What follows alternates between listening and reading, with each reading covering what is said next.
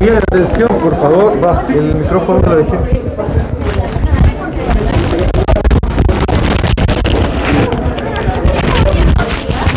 Hoy vamos a partir con endocrinología. Vamos a eh, en, entrar en la materia... A te, fisio. Vamos a entrar en la materia de endocrinología. ¿Por qué? La verdad es que el programa decía, después de respiratorio hay que ver, bueno, digestivo, pero digestivo no es tan importante para el odontólogo. Eh, renal sí, renal sí. Y se supone que venía renal ahora, pero yo me salté porque... Eh, eh, no, no es fome, muy entretenido. Eh, he observado que han aprendido súper bien la parte de homeostasis, la parte de regulación, ¿cierto? Todo eso lo tienen súper bien, súper bien integrado. Y como bien hemos dicho en homeostasis, el sistema nervioso es un sistema de respuesta, de control rápido, ¿cierto? ¿Cierto? Sí. Entonces tenía, tenía sentido, me cago en la mascarilla, tenía sentido ver el sistema de respuesta lento, ¿cierto? Muy bien, que corresponde a el sistema endocrino. La endocrinología es el, el área de estudio, el mundo de las hormonas. Hormona significa, viene del griego hormein, no sé cómo se pronuncia, me disculparán por favor, que significa ejecutar o, que dice, estimular. La, oh. ¿Por qué? Ya, no. A ver, me faltará mucho, ¿no?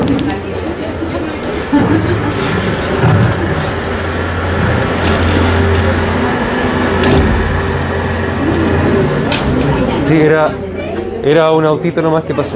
Bueno, uh,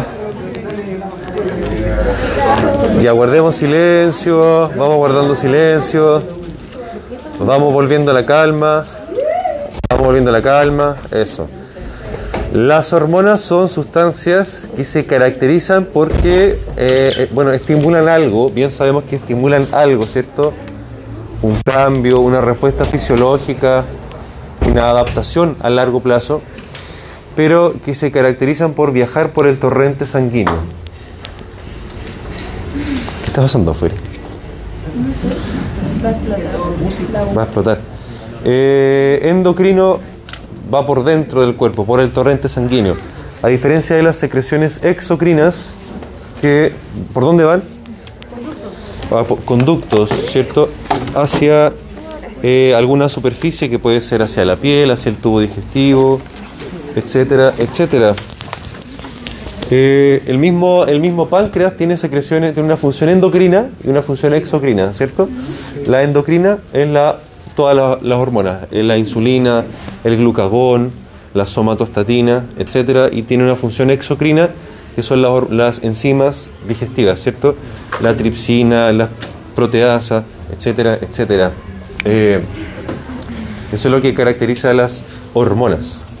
Eh, por tanto, el endocrinólogo es el especialista que ve hormonas y también ve glándulas, ¿cierto? Porque las glándulas son las eh, estructuras que sintetizan hormonas, sean glándulas, digamos, grandes, evidentes, como la tiroides, como la... ¿Ah? No, la tiroides y la recogioides. La tiroides y luego la recogioides. Es un meme súper fome, pero a mí me encanta. Es un meme súper fome, pero me gusta mucho. Las suprarrenales, ¿cierto? Glándulas anatómicamente evidentes, pero también pueden ser glándulas muy pequeñas. Como por ejemplo la, los islotes de Langerhans, eh, del páncreas, ¿cierto? Son glándulas muy chiquititas. Entonces, eh, finalmente, eh, son células, son grupos de células. Esa es la, la especificación. Vamos a clasificar... Y esto, esto espero que lo recuerden el próximo año porque fármaco se parece mucho a esto. Son ruidosos. Son gritones. Son felices. Son gritones. Son gritones, ya. Yeah. Eh, son felices. Eh, no, bueno, se clasifican y esto eh, espero que lo recuerden para fármaco el próximo año porque se parece mucho en términos de, de cómo agrupamos las hormonas. Las vamos a clasificar de acuerdo a la naturaleza química en dos, dos grandes grupos. Acá aparecen tres, pero en realidad son dos, porque son las hormonas proteicas, que pueden ser muy chiquititas, son aminoácidos o derivados de aminoácidos, o proteínas grandes, que ya son proteínas, proteínas con todas las de la ley, o polipéptidos. Y por otro lado están las hormonas que no son proteicas, que son las hormonas esteroidales, hormonas que derivan de grasas, hormonas tales como las hormonas sexuales. Eh, ¿Se llama esteroidales? Sí, esteroidales. Hormonas que, por ejemplo, vienen del colesterol que uno eh, ingiere en la dieta. Eh, um, ¿Se llaman negras? Sí, de moléculas lipídicas. Pero, profe, una persona que consume más colesterol no necesariamente va a tener más colesterol. No necesariamente, porque va a depender de, de su función endocrinológica. Pues si, uh-huh. si su cuerpo está funcionando bien, tiene sus niveles de hormona eh, bien regulados, porque por esto quería hablar de esto, porque la, se relaciona con la homeostasis, ¿cierto? La, el aumento o la disminución de una hormona o la otra tiene que ver con ciertos mecanismos de control que, que bueno, ahí lo, lo iremos recordando, pero en el fondo es lo mismo que ya sabemos. Los mecanismos de retroalimentación o positiva. Muy bien. Eh, ejemplos de hormonas amino, aminoacídicas: las catecolaminas, la epinefrina, las norepinefrinas son pequeñas, son moléculas muy pequeñas. La tiroxina y la triyodotironina, hormonas de la tiroides, son de la glándula tiroides, o el tiroides en realidad. Se entiende igual. Son hormonas muy pequeñitas. Hormonas proteicas más grandes. No se olviden que esta diapo está en Canvas, está en Canvas, así que no se... Sí, está todo en Canvas. Eh, para que no, no anoten tanto, sino que se enchufen con lo que estamos conversando. Digan. ¿Estos todas son pequeñitos? Sí, son pequeñitas. ¿Y cuáles eran las grandes? Las proteínas. Estas dos son proteicas, la uno y la dos son de naturaleza proteica, pero unas son más pequeñitas y las otras son más grandes. Eh, hormonas proteicas, las hormonas de la neurohipófisis, la A D H, la oxitocina, la insulina también es una proteína, el glucagón, que es la que actúa al revés de la insulina, sube la glicemia. Bueno, esto, por ejemplo, permite entender, y para poder explicarle a los pacientes que tienen diabetes, por qué no pueden tomarse la insulina en pastillas. Como son proteínas, el tubo digestivo las digiere, ¿cierto? Entonces hay que pincharla, sí o sí, porque es una hormona proteica y por tanto pasa por el tubo digestivo y es eh, digerida por las enzimas pancreáticas.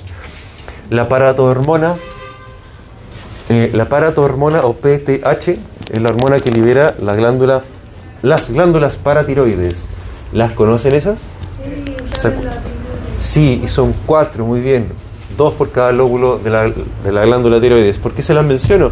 Son muy importantes porque tienen una participación muy relevante en el metabolismo de un ion muy importante para la formación de huesos y dientes, que es el calcio. El calcio. ¿Ah? Paratohormonas junto con otras más, la calcitonina, la vitamina D, que la, la veremos en su momento, participan en todo el ciclo de regulación de la calcemia, del calcio. Se las menciono porque cuando aumenta el calcio en la sangre, de alguna parte sale. ¿De dónde sale habitualmente? De los huesos. ¿Y usted qué va a hacer? Odontólogo, o maxilofacial, o implantólogo, o rehabilitador oral. Va a tener que aprender estas cosas para poder definir, ajá, el tratamiento tal o cual eh, tiene que responder a ciertos estímulos.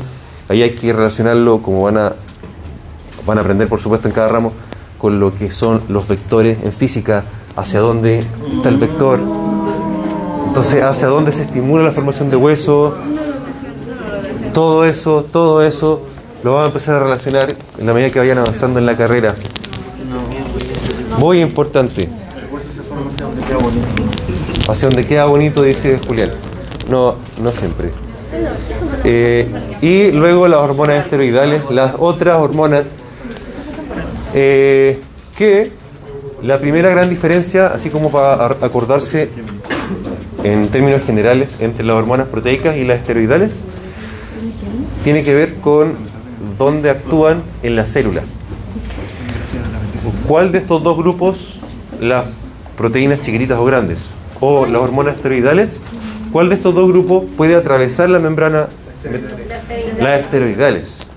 Y las hormonas, para poder hacer efecto, tienen que actuar en un receptor, una molécula que tiene afinidad por ella, ¿cierto? Y que activa una vía determinada que va a terminar en, no sé, expresión de genes para que se sintetice una proteína o que se sintetice o se trasloquen eh, canales de glucosa a la célula en el hígado para que entre glucosa, etcétera, etcétera, etcétera.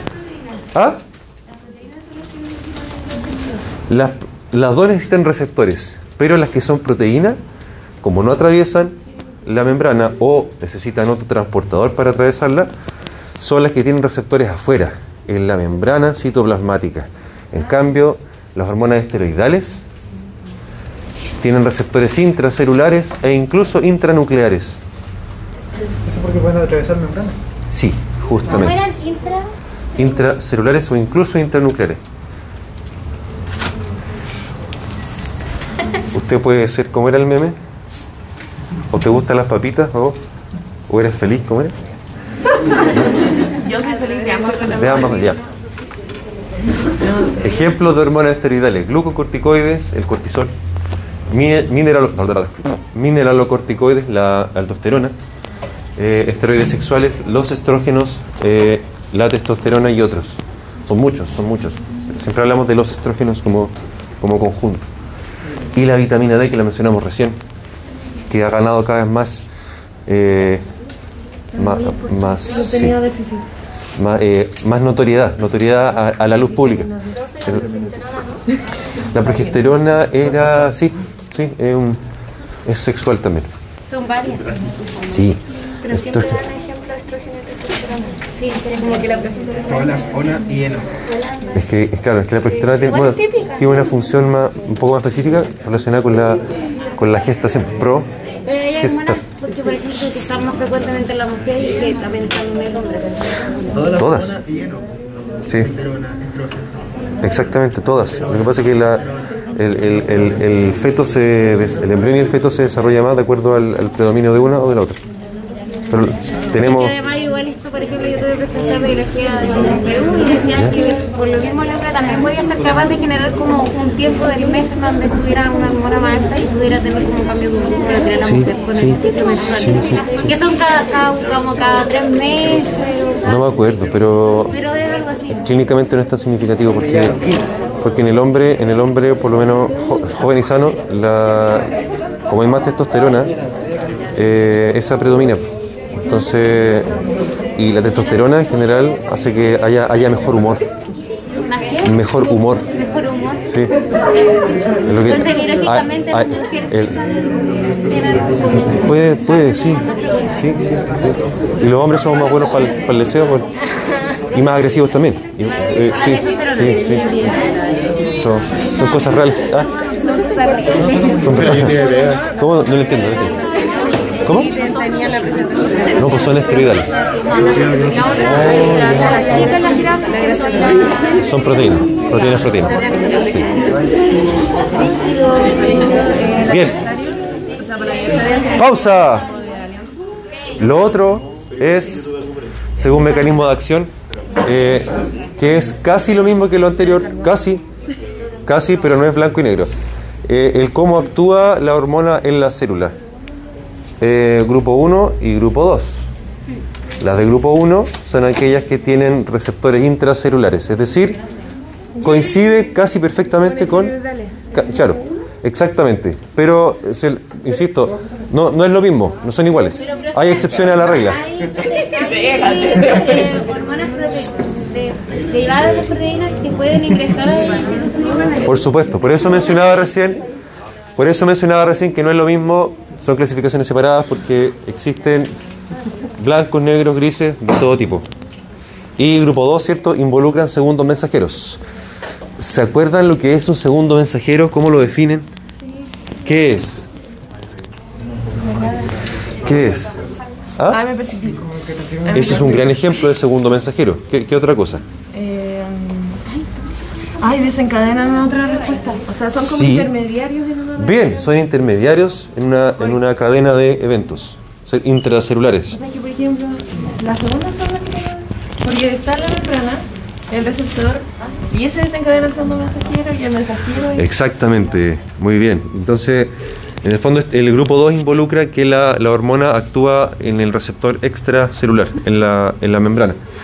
Y ahí, bueno, se subdivide en cuatro grupos: dos A, dos A, dos B, dos C y dos D. Sí. ¿O tiene receptores intracelulares? O sea, si tiene intracelular es porque interactúa con ellos.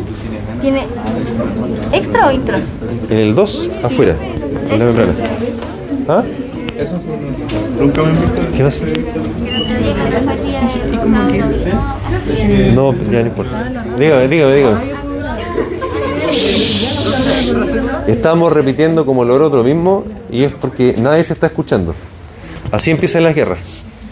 Dígame.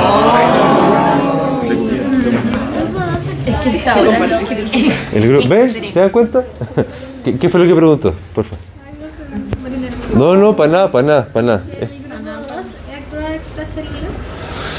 No, el grupo tiene, sí, tiene receptores extracelulares. Pero en la célula. Profe, esa es la diferencia que explicó antes entre los... No, ¿qué fue lo que dije recién? ¿Ven? Si no están escuchando. Es que no, pero... Recién lo dije. El, es casi lo mismo, pero hay excepciones. Profe. Hay excepciones. Por eso hay que mencionar las dos clasificaciones. Hay hormonas que pueden ser esteroidales y actuar afuera. Pero lo que explicó delante se cumple sí o sí con las proteicas. Por la naturaleza, claro. Porque tiene que ver eso con la estructura química, la estructura de la... De la de la hormona, que son proteínas o son esteroidales, lipídicas, ¿cierto? Y generalmente se cumple que una es de grupo uno, otra de grupo dos, pero no siempre. Pero que las esteroidales, por ejemplo, si hay una que es del grupo dos, significa que puede entrar, pero la función es claro, igual a la otra. Exactamente, exactamente. No son excluyentes, no son excluyentes las dos cosas. ¿Todos entendieron o no? Ya, por favor, entonces guardemos las condiciones para poder llevar a cabo una clase decente. Ya, entonces la pregunta que hacía aquí eh, Javier, no, Agustina, Agustina, era... Ah, ¿usted preguntó? Si las esteroidales... O sea, no era una pregunta, sino un comentario. Ya, comente, comente nomás, con confianza. Que las esteroidales pueden entrar por el, ¿qué decía? Grupo dos. Claro. O sea, pueden pasar por la membrana, pero también podrían actuar de la otra forma. Exactamente, porque no, por eso es que no, no son excluyentes, como digo. Una hormona lipídica podría actuar afuera, receptor extracelular, así como actuar adentro, en la, en el núcleo. ¿Ah? No me acuerdo. ¿Qué hormona lipídica actúa en la membrana? No me acuerdo. Pero las hormonas tiroideas, por ejemplo, tienen, tienen receptores en la membrana y también eh, adentro en el núcleo. Ah, la hormona tiroidea, la tiroxina. Eh, ya, entonces, pasando a otro aspecto del estudio de las hormonas, la cinética. ¿Qué significa cinética? Muy bien, porque deriva de la palabra griega kinesis, que significa movimiento, ¿cierto? Esto, esto implica, implica cómo se mueve la molécula por todo el cuerpo. Por eso ahí está citada el transporte de la, de la hormona, concentración, que concentración alcanza. Dato clave, casi todas tienen concentraciones muy bajas. Eso es lo único que señalar. Vida media y eliminación. Veamos. En primer lugar, el transporte a través de la sangre también, similar a lo que dijimos previamente, coincide en su inmensa mayoría con la naturaleza química de la hormona. ¿A qué me refiero? Eh, les pregunto algo, ¿la sangre qué contiene? Agua. Célula, agua y hartas cosas más, proteínas, ¿cierto? Mezcladito de proteínas. Mezcladito, glóbulos blancos, todo eso, ¿cierto? Y en su inmensa mayoría contiene agua, ¿cierto? Agua, agüita. Eh, lo cual significa, si tenemos dos grupos de hormonas, que hay una que va a saber nadar y va a poder viajar, y otras que no van a poder viajar por la sangre porque no saben nadar y tienen que sí o sí subirse a un barquito, a un flotador, a una puerta, como Leonardo DiCaprio en la película, etcétera. Eh, que, si se caen, se mueren, no se pueden transportar. ¿Quiénes aquí saben nadar? Bien, excelente. Entonces ustedes, ustedes son como las hormonas hidrosolubles. Hidrosolubles, ¿cierto? Yo los, los puedo agarrar y los puedo tirar por el torrente sanguíneo y pueden nadar, se pueden defender y pueden llegar y pueden, no se entusiasmen tanto, no se entusiasmen tanto. ¿Se captó la idea? ¿Se cachó lo que dije recién? Ya, hombre. Pero no... Ya, hombre. Power. Eh, y los que no se... ¿Quiénes no saben nadar? ¿Quién no sabe nadar aquí? Está bien, pero está bien que lo admita, sí, está bien, está bien. No tiene nada malo.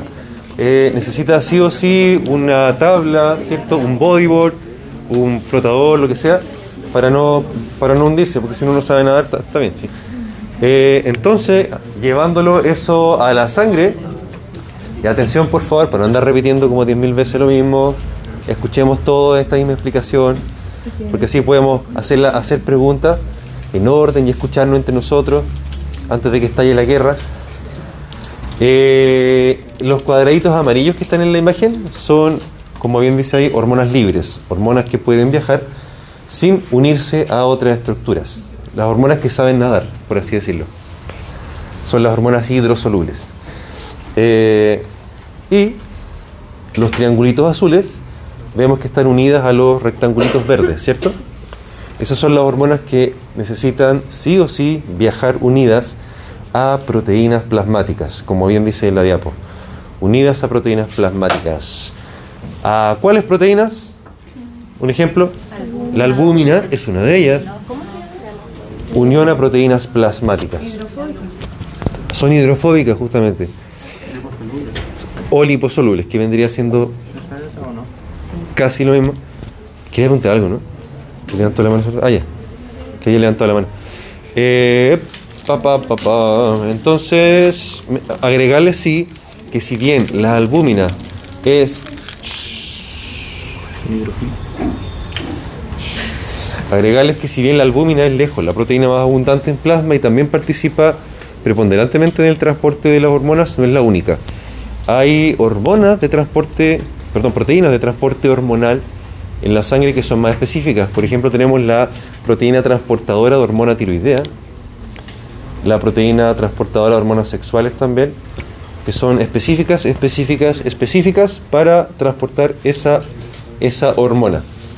Pero la que más nos interesa por la abundancia que, que representa es la reina del plasma, que es la albúmina, exactamente. La reina del plasma. Eh, concentraciones aquí no hay mucho que agregar, más que señalarles que observen los números de qué, qué concentración alcanzan la... Miren qué están haciendo. No. Igual que lo cocinan.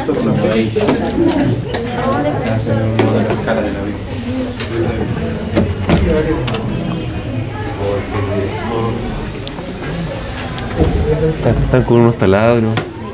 Es algo que se mueve. Al frente. Pero profe, ¿por qué se esconde? No, para que puedan ver. Para que puedan ver. No sé qué están haciendo. Pero vaya, vaya, vaya a preguntar. Sí, pues, sí, pues, vaya a preguntar. Pero si ellos, ellos quieren compartir lo que están haciendo, ¿dónde más les ha puesto?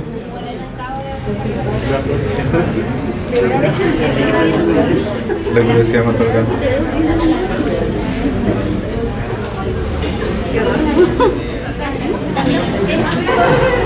¿Qué está haciendo? Están haciendo un árbol de alambre. Ah, un árbol de alambre. Qué entretenido.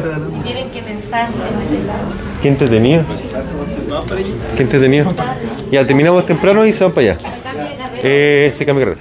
La, um, miren, quiero que se fijen y, y, y tengan la magnitud de la, la eficiencia un poco que tiene el cuerpo humano de funcionar con pequeñas, pequeñas, pequeñas concentraciones de, de hormonas, ¿cierto? Observan acá que hay, eh, eh, ¿cómo se dice? Potencias en números negativos, diez elevado a menos seis, diez elevado a menos diez de concentración, cero coma cero cero cero cero cero cero cero cero cero cero uno de hormonas, de adrenalina, de hormonas tiroideas, etcétera. Esto, digamos, igual representa una ventaja, finalmente, una ventaja poder funcionar con cantidades tan pequeñas, eh, sobrevivir con cantidades tan pequeñas, porque significaría que no gasto tanta energía ni tantas proteínas en sintetizar esta hormona y funciona igual, ¿cierto?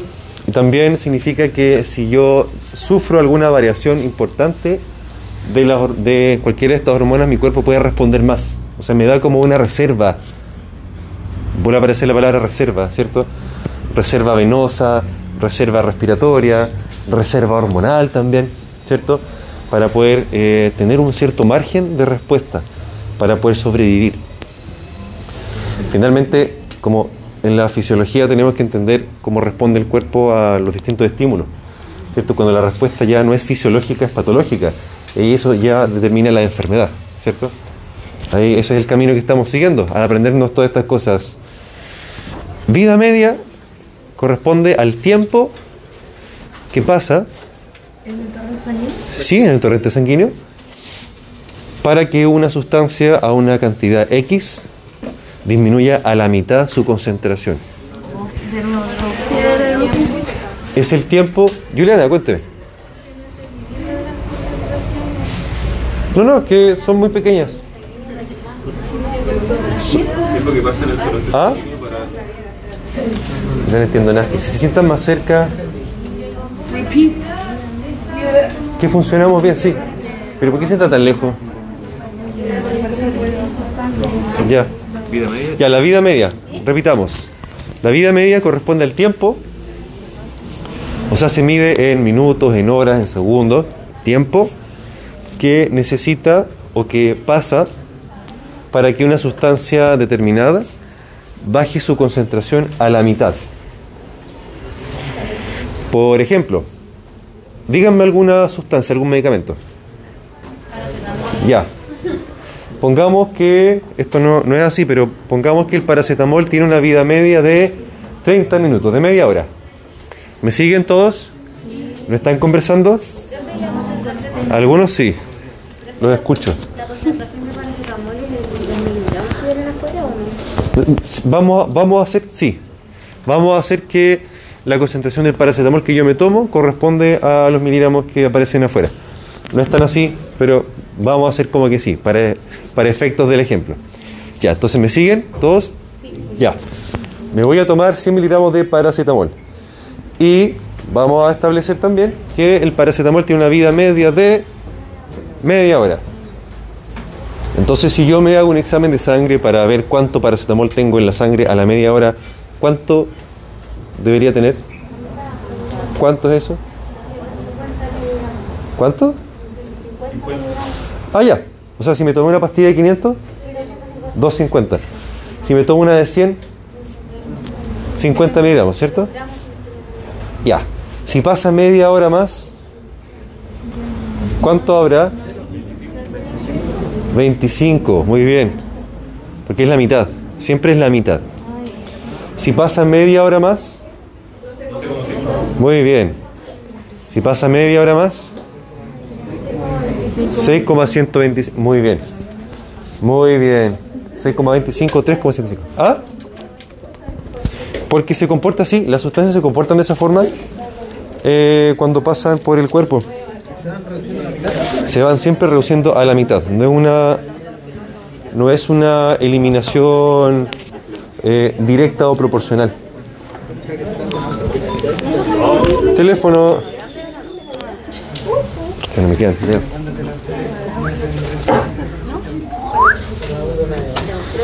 Ya, esto... Au. ¿Y cómo puede bajar la concentración? ¿Ah? ¿Cómo va bajando la concentración? De esta forma. No, pero esto, no como gráficamente, ¿qué cosas pasan para que bajen? Hoy pasan muchas cosas. Pasan los, eh, los mecanismos de eliminación. Au. No, no, no. no. Cada, cada sustancia tiene, como lo veremos en fármaco el próximo año, cada sustancia tiene su vida media, su... ¿De eso va a depender? En parte, en parte sí. En parte sí. Ya. Atención, miren. Eso, entendámoslo al tiro nomás. La eliminación, la, el comportamiento de una sustancia en la sangre, esto es, lo vamos a ver el próximo año en fármaco. Es, sigue una, o sea, tiene varias, varias cinéticas, tiene varias formas de, de comportarse en la eliminación de un fármaco. Pero suele ser Más o menos así, o, al, o al menos yo lo paso así nomás porque es lo más fácil. Hay otras que son más difíciles. ¿Cómo? ¿Usted lo está...? Es, dibújelo. Dibújelo. No, es que yo estoy hablando... Ay, pero ya. Miren, entonces yo ad, administro... Esta es la concentración de la sustancia. ¿Esta va a ser la concentración de la sustancia? ¿Ah?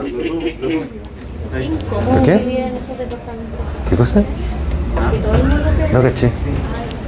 No caché. ¿Qué sería si yo siguiera la dibujo? Así se ve. Sí. Pero tiene que dibujar primero cómo entra. Sube y después baja. Pero sube. No, pues no, no es difícil. Sube. Sube desde cero. Sube desde cero, claro. Y después va bajando así. Es una curva asíntota, justamente. Es una curva asíntota. Va bajando de mitad a mitad. La mitad, la mitad de la mitad, la mitad de la mitad de la mitad, la mitad de la mitad de la mitad de la mitad de la, como el como el reggaetón, como el trap. La mamá de la mamá de la mamá de la mamá. Entonces, por eso es que si yo tengo así, que no se toca, que no se toca con la con la, la abscisa, la sí, la abscisa. Entonces, si tengo acá eh, sí, claro, tiende a cero. Lo que pasa es que esto tiene que ver porque tiene que ver con la medición que se hace. Porque, o sea, siempre va a llegar, pero la medición que podemos hacer. Claro, porque uno no tiene el remedio para siempre. Exactamente, pero tampoco tenemos la máquina perfecta que detecta tanto, tanto, tanto, tanto. Tan en cero, tan, tan a nivel subatómico incluso. No, nunca tanto. Exactamente. Entonces, si tengo cien acá, ¿cierto? A la, en el caso del ejemplo de una sustancia con vida media de media hora, podría ser una hora. Si pasa una hora, tengo cincuenta, ¿cierto? Si pasa otra hora, veinticinco, si pasa otra hora. Ya, sí, ¿cierto? Va de la mitad en mitad, en mitad, en mitad. Bien, ahora eh, ¿quieren, quieren hacer pausa, ¿no? Sí. ¿Ya? ¿Puede retroceder un poco la pausa? Ahí no. Pausa, pausa.